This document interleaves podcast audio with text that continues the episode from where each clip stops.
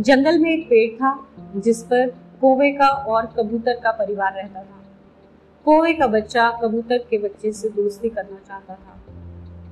कबूतर की माँ ने उसे समझाया, बेटा, दोस्ती करना अच्छी बात है, लेकिन दोस्ती बहुत सोच समझ कर करनी चाहिए।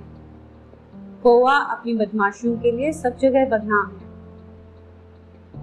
कबूतर के बच्चे ने अपनी माँ की बातों को अनसुना कर दिया और कोवे के बच्चे के साथ दोस्ती कर अब वो दोनों खूब हँसते, बातें करते, जहाँ जाते, एक साथ जाते।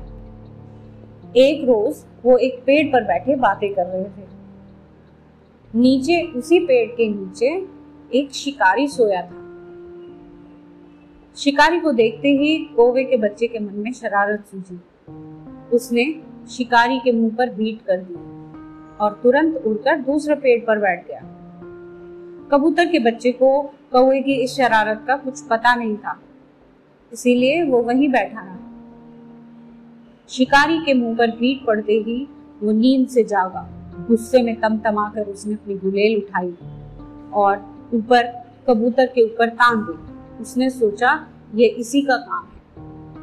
गुलेल लगते ही कबूतर मर गया।